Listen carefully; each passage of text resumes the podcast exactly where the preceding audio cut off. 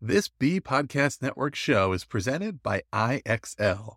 IXL's all inclusive online teaching and learning platform simplifies edtech needs and accelerates achievement in 95 of the top 100 U.S. school districts.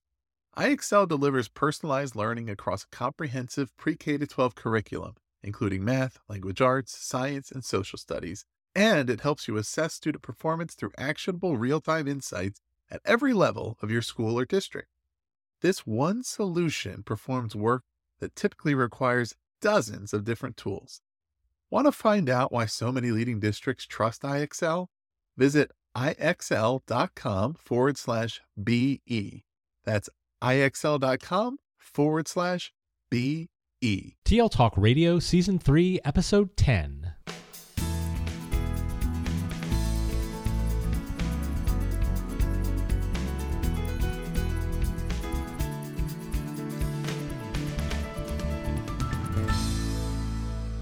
Welcome to Season 3, Episode 10 of TL Talk Radio, a regular podcast with Lynn Fuini-Hetten and Randy Ziegenfuss, where our goal is to engage you in learning, motivate you to share your work, and inspire you to lead for the change we need in schools for the digital age. I'm Randy Ziegenfuss.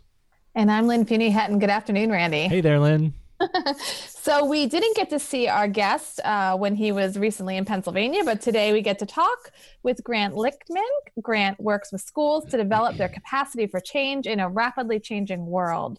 For almost 15 years, Grant was a trustee, chief of finance and operations, and educator at Francis Parker School in San Diego, one of the largest independent schools in the U.S. And he shared with us uh, before we got started that it's a perfect golf day out there in San Diego, so we might just be a little jealous. Grant's the author of two books hashtag Ed Journey, a roadmap for the future of education, based on his firsthand research with dozens of schools and hundreds of K 12 educators, and The Falconer, What We Wish We Had Learned in School, based on his seminar in strategic and creational thinking. Grant blogs at grantlichtman.com and has also written for Edutopia, Transcend Education, ISTE, Independent School Magazine, and others. So, we are uh, educational leaders that are fascinated by the future and the impact that the future has or will have on education and what we do in schools. And so, we're really excited to have this conversation with Grant. So, welcome to the show, Grant. Well, thanks so much for having me, and uh, I really uh, appreciate uh, all what, what you folks do, and the fact that we have a, a superintendent and a su- assistant superintendent uh, reaching out uh, via podcast to uh, followers all over the country and around the world. that's just great. That's great leadership, and I appreciate what you do. Appreciate that feedback. Thank you. Yes, thank you. Very kind. So to start off our conversation today, uh, talking about hashtag Ed Journey, uh, fascinating read, lots of very interesting stories, uh, and lots of interesting takeaways, many connections to some of the work that we've been doing as well. So talk to us about the big question behind the book, or I think you might actually have more than one big question. Well, sure. Uh, I, I, think there are maybe three big questions that uh, education is uh, facing uh, right now and has been for the last uh, couple of decades. Uh, the first is why should we be contemplating changing our education system? The second is what's that look like and what's it going to look like? And the third is how is that going to how's that transformation going to take place? To be honest, I feel that the first question, the why, that train hopefully has uh, left the station. If people are still asking why we should change education, my question to them is, where have you been for the last uh, 10 or 20 years? Uh, uh, I think the, the, the latter of those two, what's it look, what does it look like, and how does that take place, are really the the, the big questions that we're facing. And, and hashtag Ed Journey was really wrapping around the the what question. What does this look like in schools? Uh, the latter question, the how, maybe we'll get to at the end of this uh, talk, is really the subject of my upcoming book that's coming out uh, later this summer called Moving the Rock. Maybe we'll talk about that later. Uh, but really, I had a very simple question when I set out uh, in my Prius to drive around the country by myself for uh, for three months in the fall of 2012 with the permission of my uh, my, my, charitable wife who said, okay, go. And the, the big question was, uh, what does innovation look like in schools? I'd heard, and I think we'd all heard people talking about the need for innovation uh, for years, but frankly, I'd never had anybody sort of tell me what that meant. And so I was doing a field study, just visit schools, asked them what uh, they felt was innovative, uh, what they wanted to show me that uh, they felt was aimed toward uh, a better education in the future, uh, and then what were some of their successes they could share and some of the obstacles to those successes. And, and those were uh, the questions that very agnostically asked, and I think that frames the, the content for hashtag Ed. So the why, the what, and the how, and you know, you mentioned about the why. If we're still having that conversation, um, but one of the things that I think we see in in in our roles, uh, you know, public education is pretty highly regulated, and it seems like our policymakers don't even get the why because they're they're still talking about these sort of legacy systems that really don't have a whole lot of meaning, especially when we look at the future. So should is the, is there are there groups like policymakers or others that that still need to get the why and what could we do about that I think there are there are a lot of policymakers and a lot of uh, uh, people, all stakeholders, who still uh, need to get the why, and that actually is the thesis and the subject of my of my new book that's coming out uh, in August. And I mean, I'll just jump ahead. Maybe we can talk about it a little bit more sure. later. The thesis of that book is uh, that education has been largely stuck in a traditional sort of rigid model that's uh, uh, much more attuned to the industrial age than the information or post information age and that there are a number of forces that have kept education stuck and we can count within that uh, policymakers uh, government policymakers uh, the political left and right uh, many groups of adult uh, stakeholders that are self-interested in preserving the status quo, uh, the publishing oligarchy, et cetera, on and on. And people have their their various sort of whipping posts they like to point fingers at. And the thesis I had was is that you know what what if there were some what I call levers that were capable of moving that rock? What if we could move that uh, education, which has this tremendous inertia, by applying some forces that don't require permission or empowerment from the forces that have kept uh, the inertia uh, and the rock uh, uh, inertial uh, for so many years in the first place. And so that's really the subject when I, I talked about 80 thought leaders, educators from all over the country, and synthesize what I think are seven, you know, r- real levers. That and the the key word here is that we, we is capitalized in the subtitle of the book. Seven levers uh, we can press to transform education that don't require permission or empowerment uh, from those forces that have created the inertia in the first place.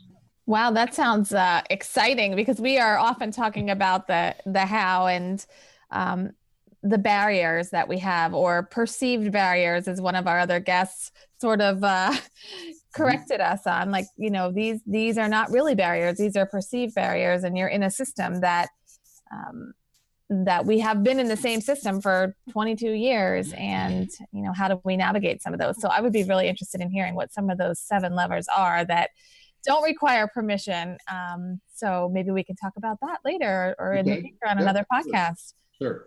So let's go back to the idea of, of the future. And, you know, even since you've written your book, have, have your ideas about the future changed since you published your book?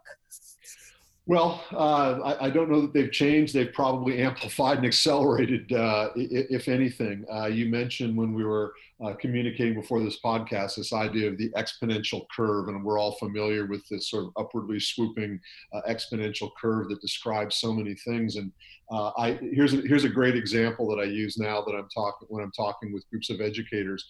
I think for a minute about uh, seniors who are graduating high school this year in 2017. When those seniors were in maybe first or second or third grades, call it 10 years ago, uh, one of the learning goals that we would have had for at least some of those uh, uh primary school kids would have been to teach them uh, digital keyboarding. Uh, we would take it down to the computer lab, and the goal there with technology was rather than learning how to type on a manual typewriter when you were in 10th or 11th grade, we're going to teach digital keyboarding.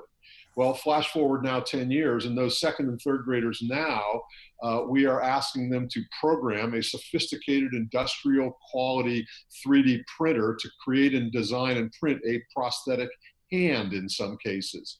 And so in 10 years, we've gone through you know how many different uh, stages of evolution of, of technology that have gone from keyboarding to, to creating and printing a, a prosthetic hand uh, and we've asked teachers to keep up with all that. Mm-hmm. so that sort of describes the the arc of exponential change. Uh, the every indication is is that curve continues to steepen and it's not only related to technology. Another example i think we can point to uh, which is come, come on us incredibly quickly on that curve is the question of literacy uh, a year ago when we were talking about digital literacy and literacy. It, you know, it's mostly about students uh, using social media and that sort of thing. Over the last year, with the you know incredible rise of what we I think are now calling fake media and fake news and, and all that from from across the political and uh, social spectrum, uh, all there's been an explosion of discussion about uh, where that belongs in our school and what does it mean to actually be literate in the future. So that sort of describes this curve. And, and, uh, and I'll tell you the best summary that I've found uh, of this argument uh, is in Tom Friedman's new book, uh, Thank You for Being Late, where he describes his conversations with Eric Teller uh, CEO or I guess executive director of Google X. And Teller puts it this way: he, he he says, okay, we've got this one curve, this this exponential curve of change, but there's another curve. It's a much flatter curve, and maybe even uh, it, it's it's maybe more linear in its function, but it's flatter. And this is the curve that describes uh, the ability of humans eh, human individuals and organizations to actually adapt to change. And these two curves have crossed. In the past, very simply, uh, significant changes in transportation, economics, communication, technology, et cetera, have really taken years or decades or more decades and centuries to evolve. Now those changes are taking months and years. Mm-hmm. Essentially, what Teller says is uh, our ability as human individuals and institutions uh, we, uh, the, the, rate of change has exceeded our ability to adapt to those changes. And that relationship is never going to reverse. And the major re- responsibility for preparing ourselves and our future generations to deal with that circumstance is up to educators. Mm-hmm. So that's a lot to chew on, uh, but that really, I think, distills down the rate of change uh, uh, idea. And if anybody can look at that and still say, why should schools change, then they just are not willing to engage in thoughtful discussion. You mentioned this idea that education is uh, largely going to play a big role in in helping people to adapt to that change. And one of the things that we focus on in this podcast is this idea of leadership. And uh, you know, we we are curious about leadership and wonder like are are our leaders prepared to lead in this way. And and sometimes i guess i'll just be blunt connecting to one of the words in your books this idea of roadblocks like is leadership a roadblock? I i hear stories of teacher friends in other districts talking about things they're trying to do and and my head goes towards you know that's a leadership problem that's a leadership problem. The leadership's the roadblock. So you know, talk to us about this idea of leadership as a roadblock to innovation. Well, let's not talk about it just as a roadblock. Let's talk about it as the as a potential roadblock, but also one of the most potentially uh, strong levers and opportunities as well. Uh, there's a graphic that I've published uh, if, if your listeners, I think if they Google uh, Stairway of Successful School Innovation and, and, my last name, they'll get this graphic, which is, uh, it follows on and, and is evolved and adapted from earlier versions of management thinking going back into the 80s. And it essentially describes a, a, a number of elements in any organization, and I adapted to schools, really are required for you to successfully innovate. And most of those I think we can say are not terribly linear. In other words, there's not one that has to follow after the, the, the one before it. But uh, leadership is, is the different one. If you do not have leadership in an organization that's committed to innovation and change, it's just not going to happen. Mm-hmm. And so that's where both the opportunity and the roadblock comes. So a couple of things that really have, I think, been distilled out of out of my work that I recognize with respect to leadership. Uh, the first is that uh, we know uh, that uh, one of the probably two most important elements that have to be in place for innovation to take change in an organization are a willingness and ability to take risks. And it's I think it's very apparent that uh, if uh, leadership, risk taking, modeling of risk taking has to come from the top down. If I am a principal and my superintendent is not showing a willingness to take a risk, him or herself, I'm not going to do it. If I'm a teacher and my principal is not modeling risk taking, I'm not going to be willing to do it right down to the student level. So that willingness to model and take risks is, is incredibly important. I think there's another there's an element of uh, training uh, leaders uh, in uh, innovation change management. It's actually one of the levers uh, that I write about in Moving the Rock coming out in August. Uh, our titular positional leaders in most schools do not have access to ready access to, nor have they many of them availed themselves of leadership training, uh, the skills of management and leadership training. Uh, they're different than the skills of being a great English teacher and a great vice principal and all those sorts of things. And so uh, we have to have a, a, much better structure for providing what we already know works to uh, to educators so that they can use those tools. Uh, and I guess the, the, the, last thing I'd say is that a real threat to all of this is the, is the remarkable turnover in leadership. Uh, when, if, if that thesis is correct, that, you know, leaders have to demonstrate uh, that they're serious and they want to be sustainable about leading change and innovation. Uh, but superintendents are coming and going every three, four, five years. Then everybody below them doesn't actually really have a stake or a belief or a trust that this is something that they that they really do need to get on board with. Uh, so that's a real problem, I think, and, it, and that's present in both public and private schools uh, in, in a big way. I've actually done some mathematical modeling about that, which I won't get into now, but it's remarkable uh, when you actually calculate how difficult it is to find large blocks of time, sustainable time, where leadership is, is in place and you can uh, get these processes working sustainably over a period of three, four, five, seven years. I was looking around for that uh, graphic that you mentioned, and we will share that in our show notes so that um, our listeners can take a look and see because that I only had a minute to glance at it, but that does look like there's a lot of meat to that. And uh, well, and just to not scare people, it, when you first look at it, it looks like there's a lot of meat. The great news is, is that most schools are really strong in a lot of those steps. And and what I try to do when I get together with uh, schools and districts to work with them is let's identify where your strengths are on that stairway, and then uh, where your weaknesses are, and let's address the weaknesses. But the good news is that uh, a, a, lot of uh, schools and districts have real strength in terms of uh, leadership and setting a vision and uh, having resources available or creating a sustainable commitment.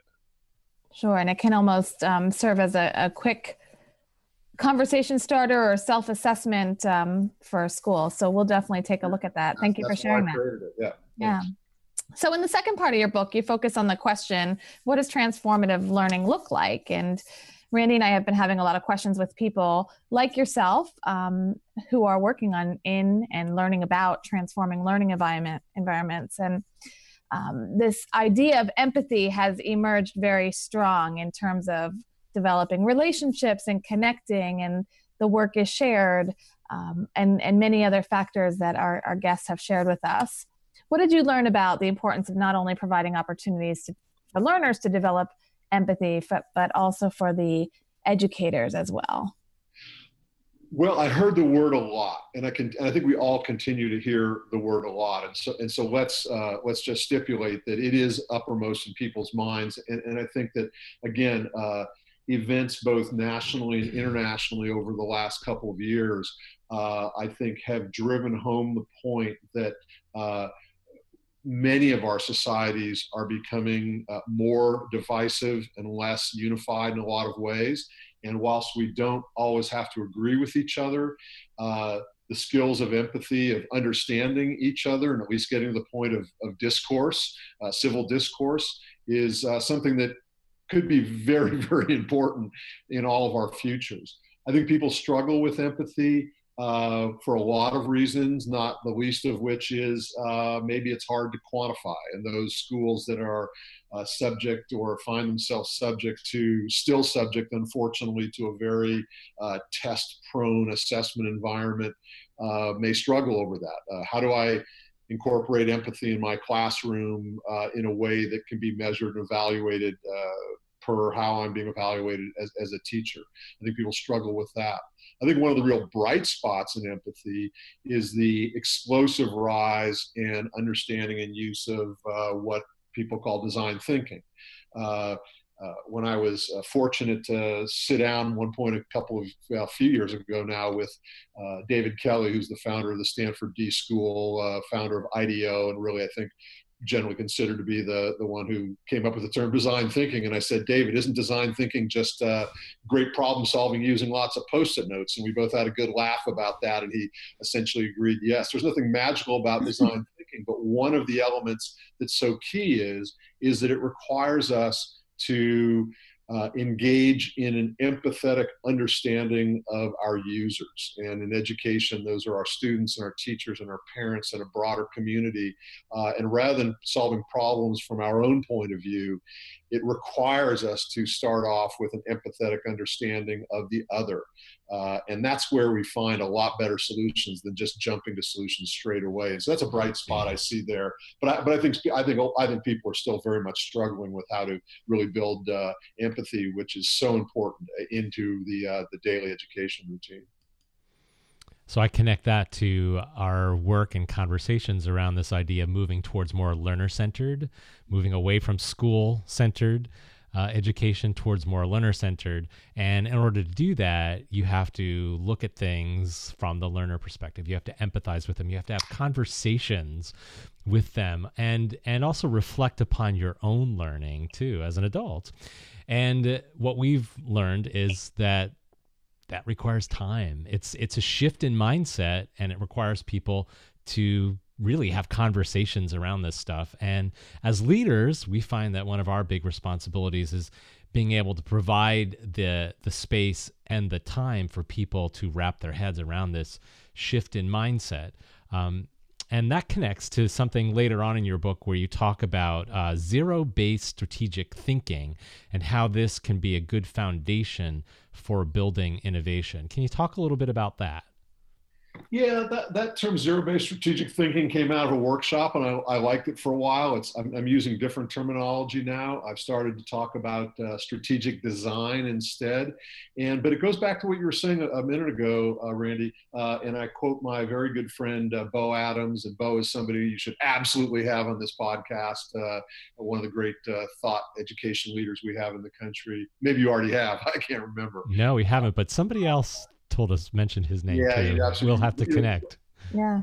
Bo says, look, really simply at kind of the, at the 30,000 foot level, the transformation we're going through right now is, is that for decades, schools have been essentially viewed as teaching organizations, and we are transforming to become learning organizations. And that is a fundamental shift. I mean, mm-hmm. if there's one sort of thing that I ask superintendents and principals and you know, everybody to really chew on is chew on what that means to shift from being a teaching organization to a learning organization. It really calls into question many of the fundamental precepts of our what I call our school operating system. Uh, and uh, one of those uh, precepts is how do we go about uh, designing the future? How do we go about creating this future? This is, the, again, now we're really into the meat of the how. I think that uh, again, from my point of view, the why has essentially been answered. The what is largely being answered. If people want to know what I think transformed learning environments look like, they should just Google deeper learning. Uh, and they'll get an explosion of resources uh, about deeper learning. And I've I actually on my website, uh, under my resources page, I, I, I, I have something called the Deep Learning Cheat Sheet, which is sort of a, a really bootstrapped uh, uh, meta cognitive list that I put together mm. quickly of what, what what are the elements of deeper learning, and people will see how that you know mm-hmm. resonates either with what they do or don't do in their school. But from a from a strategic point of view, from a point of view of, of figuring out where we're going to be going during a time when change is happening probably faster than we can accommodate it. This idea of building the plane while it's in flight. Um, I think we really have to make this fundamental shift from a strategic uh, pathway that largely in the past has revolved around sort of five year strategic plans where a representative committee of stakeholders gets together for a weekend or a few sessions during the year and stakeholders are essentially saying well i got remember i've got to really make sure i get my uh, constituencies bid into the strategic plan. And then this whole thing gets homogenized down and all the strategic plans end up looking pretty much exactly the same. I call it their, their vanilla or vanilla plus are two you know results of those plans. We really have to shift to a very different approach and the words that I use to describe this different approach are these. First, uh, it's expansive. We start with uh, a very expanded set of horizons, blue sky thinking, uh, because in a time of rapid change, the stuff that's going to be happening in the next 20 years, and again, this is an element of my new book about what's inevitable about education in the next 20 years. Most people aren't even contemplating that today. Even some of the really forward looking schools and leaders today are not contemplating the magnitude of change. So we have to be remarkably expansive in our thinking before we start sort of winnowing down where we're going to go. I use the word inclusive. Uh, the idea that a committee of 10 or 12 people should get together to unwrap, uh, you know, where we're going to be going, it completely flies in the face of what we call this good distributed leadership, where we expect many, many people to lead from wherever they are. And so the the, the strategic design uh, events that I work with, everybody's there, teachers and, and parents and students and uh, the administrators. And, and this is a very fast free. Now, eventually, of course, there has to be a smaller group that distills that. But we start off being very inclusive. The process should be incredibly transparent uh, so that people see that where we're going is where we want to go. It's not being handed down by the mommy or daddy of a board or, or a superintendent or a principal. Uh, and then the process really is ongoing. And this is where I think your question started, Randy. Uh, there is no start and stop to strategic thinking or strategic design. Uh, this is a process that needs to be ongoing. Uh, another great image that came out of, and I apologize, I can't cite the author right now. Uh, I should have, should be able to. Uh, they talked about uh, it was I think it was in a Harvard Business Review journal. They talked about moving from a, a an organizational system where we uh, are frozen in place and then we are told to unfreeze and refreeze somewhere else because this is now the exact right way to do it uh, to, to, to becoming comfortable with living in a condition of permanent slush. Uh, and that's just the way the world is. We have to be comfortable with this process of innovation and change being ongoing and uh, uh and sustainably ongoing. And the last word I use is it's messy. It's messier than saying, okay, we did our strategic plan, we're set for the next five years, put it on the shelf, and let's, you know, now we'll get back to the classroom. It's just not the way the world works now. Uh, most other successful organizations outside of education uh, are, are, working more in the modality that I'm talking about rather than in the sort of traditional, stolid, rigid uh, five year uh, strategic planning sort of model. So I found the document that you were talking about about deeper learning cheat sheet and linked it uh, for our listeners. And I'm looking at it and thinking about how well it connects to our learning beliefs.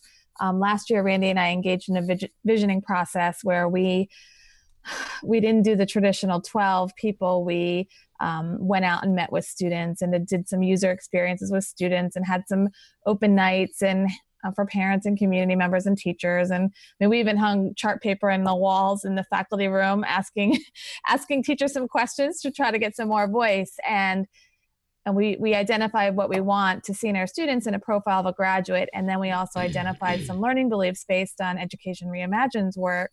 And I'm looking at this document, and this document is really um, a very clear how to meet some of those those um, how to implement some some strategies that help us work towards the learning beliefs. Um, this idea of curiosity and and um, valuing and teaching skepticism for students. Um, also looking at some of the the ideas that we are looking for in terms of being globally um, connected and having learning be socially embedded um, you have some ideas about students working working collaboratively, and and most importantly, the idea about agency. And you've listed some things there about building a student-centered classroom. Um, and some of your ideas, including giving giving students the air time and helping students be responsible for their learning. And um, making them feel part of a, a, a whole team. So this is a, a, great find. Thank you for sharing. It's definitely well, and, and Lynn, let me let me make sure I, I give proper credit. Those are not my ideas. Mm-hmm. I, I, think I, I essentially did kind of a, a, trawl through Edutopia, which hopefully all of your listeners uh, know that Edutopia is probably the best resource out there for just about anything that's uh, that's uh, forward looking. Uh, and I just put together kind of a meta list of what a lot of folks have been talking about. And but here's what's important. I and others have gone through a very similar exercise like you just described of asking people, you know, kind of what does great learning look like?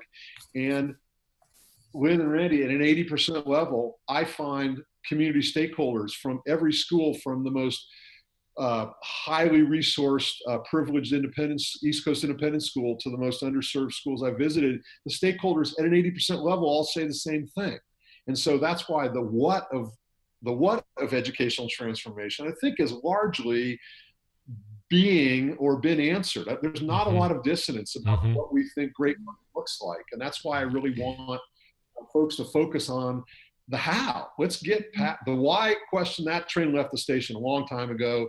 And with all due respect, and I say this in my new book, every time I hear somebody say, "Oh, I just watched this great uh, TED talk by Ken Robinson," and now thinking, my head explodes, right? Because God bless Ken Robinson, but you know he was saying that same stuff 15, 20 years ago, and, and why, why is that new to anybody? So I do think it, what what's interesting is is that community stakeholders almost everywhere come up to the same sort of derivative list and that that cheat sheet i put together is a way for uh, teachers when i work with a school or a district i say well let's just go through these and let's design something that take one or two of those. Don't try to take them all. Mm-hmm. take one or two that you're interested in as a teacher that you're passionate about that you'd like to do better in your classroom.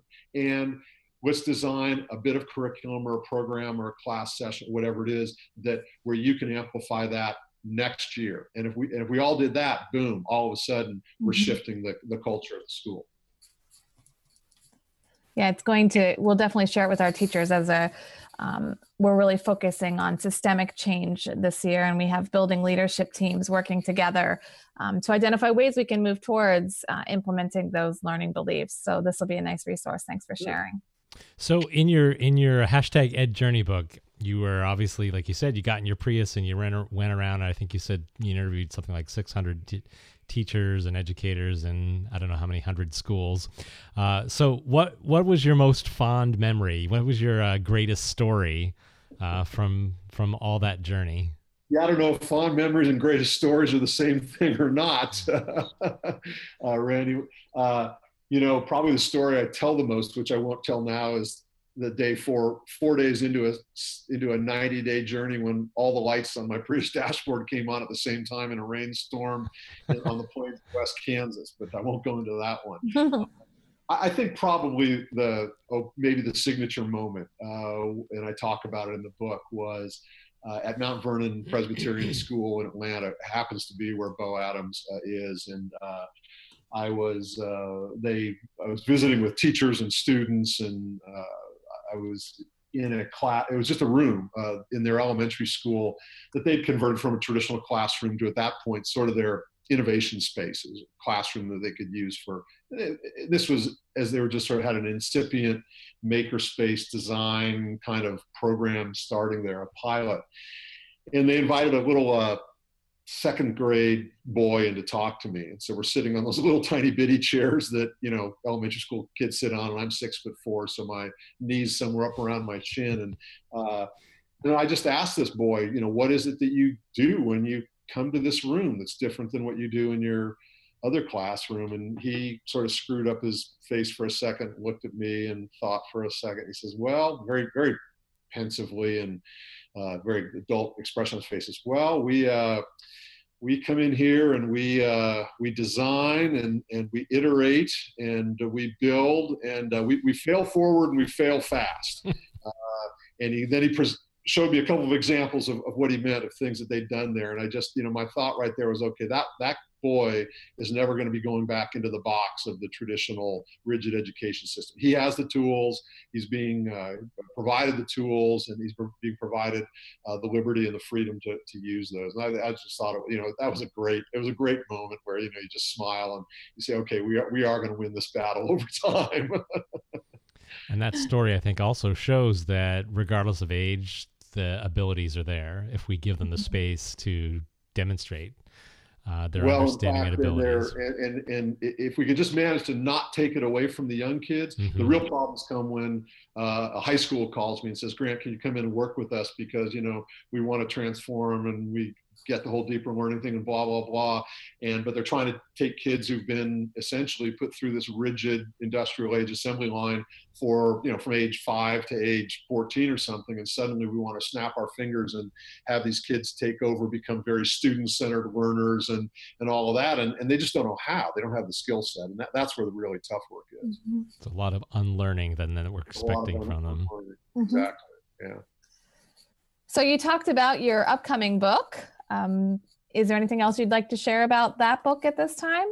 Sort of what's well, again, I think the uh, I think it's this is all about uh, not only the how, and in this book, I'm not talking as much about uh, how to change one particular school. I think that's what I was really talking about in hashtag Ed Journey. Hopefully, uh, what people get out of hashtag Ed Journey is a glimpse into that deeper learning element, but then and also some really specific uh, ideas for how uh, we can change our school. Uh, with Moving the Rock, I was really looking at education writ much larger, education at scale. Uh, and I'm not naive enough to believe that we can change every school and every system for every child in the next you know 10 years or something. But as I was uh, interviewing, again, people from all over the country wearing a lot of different hats, there did evolve this group of seven, what I call levers, that not only clearly uh, are capable of, of, of, having major impact on transforming uh, schools and districts at a system level and at scale, but they're already mostly happening in different parts of the country all successfully already and in some cases have been for over a decade and so these are are proven uh, uh, pro- projects pilots programs techniques strategies uh, that are transforming schools to this deeper learning model. They're happening today. The examples are out there, and I don't. And, and they're examples from right again right across the spectrum of, of geography, economics, demographics, et cetera with perhaps the exception of you know some schools that are really deeply rooted in, in, in systems of, of, true poverty. Uh, I don't have I don't have a, I don't have an answer for poverty. Uh, so that's that's what the book is about, and and uh, so you know you asked for examples earlier. So for example, uh, one we talked about was pro- much better access of leadership training in innovation and change management to our educators. Uh, one that is uh, I spoke a, a, lot about in Pennsylvania, uh, uh, highlighted the remake learning uh, system in Pittsburgh, where schools have really broken down those boundaries between quote unquote school and world where students are much more learning in the community and with community resources and there i could have written an entire book uh, just about uh, that uh, there's a chapter on the high school assessment transcript and college admissions and some cracks we're starting to see in this dam of colleges uh, selecting students largely based on SAT scores and, and grade point averages and, and some, uh, some, some things that are happening in that regard. So there are a number of these that I think we see uh, uh great evidence uh, today of schools just like yours and just like those of your listeners where this transformation is taking place, and these do not require uh, additional resources for the most part. They don't require permission or empowerment from the State Department of Education or the national education system or the publishers or the politicians. Uh, these are things that we, the community stakeholders, can do because, frankly, we want to do them we're able to do them. Mm-hmm. So that sounds like something that will really help us move forward in our work as well. Like I see it's not available for pre-sale yet, or I imagine Randy probably would have already ordered it. I actually, uh, you know what? I think you actually can pre-order it. You might get, check with Amazon, but it's like this week. I think those are we're getting the artwork up on Amazon and everything. Yeah, it's not here. I'm looking at it right now. So coming soon. it's coming soon. So I think it'll be available for pre-order within the next few weeks. It's scheduled to ship uh, right at the end of August, and we'll be getting a lot more uh, media out on that uh, uh, about the launch probably by about the end of May. Sounds great. Excellent. Yeah, it sounds like um, you're really touching a lot of our pain points, the the sort of uh, things that we can use to really move move this uh, work forward. Things that we're now seeing as like our barriers or our our pain points. So it sounds like uh, some good thinking and uh, looks like a good read. I'm sure. Well, so we'll again, it's just you know I'm I'm just I'm the reporter here. Mm-hmm. I'm the mm-hmm. synthesizer uh, for both of those books. Uh, these are not my stories. Uh, these are the stories of the. I'm the lucky guy that is not tied to a day job any longer. I'm able to spend my time out there in the field, out there listening and working and talking with and working with educators and community stakeholders. And so these books really are just in, uh, uh, highlights into what I'm able to access and try to you know to translate and connect those on to others, just as you're doing with your podcast. Mm-hmm. Well, thank you so much for joining us, Grant. Uh, we appreciate the time that you spent with us, and certainly we've learned a lot for our personal context and hope our listeners have learned as well. Well, thanks very much for having me. I appreciate it. And uh, maybe after the new book comes out and we have some more uh, water under the bridge, you'll you'll have me back and we can see see where we're going a year or so from now. We would love to do that. Definitely. We're gonna we're gonna hold you to it. Thanks a lot. to learn more about Grant's work, um, visit some of the links in the show notes. His website and blog is there. You can follow him at Grant Lichtman um, also a TEDx, some links to the books, and the resources that Grant mentioned in the podcast Stairway of a Successful Innovation and the Deeper Learning Cheat Sheet. Each episode, we leave you with a couple of questions to think about with the idea of provoking conversation. This episode's questions number one, what's the greatest barrier to change in your learning context, and how might you go about moving on that change? And number two, how are you making the time for strategic thinking conversations in your school or district? If you've enjoyed today's episode, would like to comment, or just find out more about the resources and links we shared in this episode, check out the show notes at tltalkradio.org and look for season three, episode 10. That's it for now. We'll see you next episode for a conversation with another innovative thought leader. Thanks again, Grant. Thank you. Bye bye. Bye, Lynn.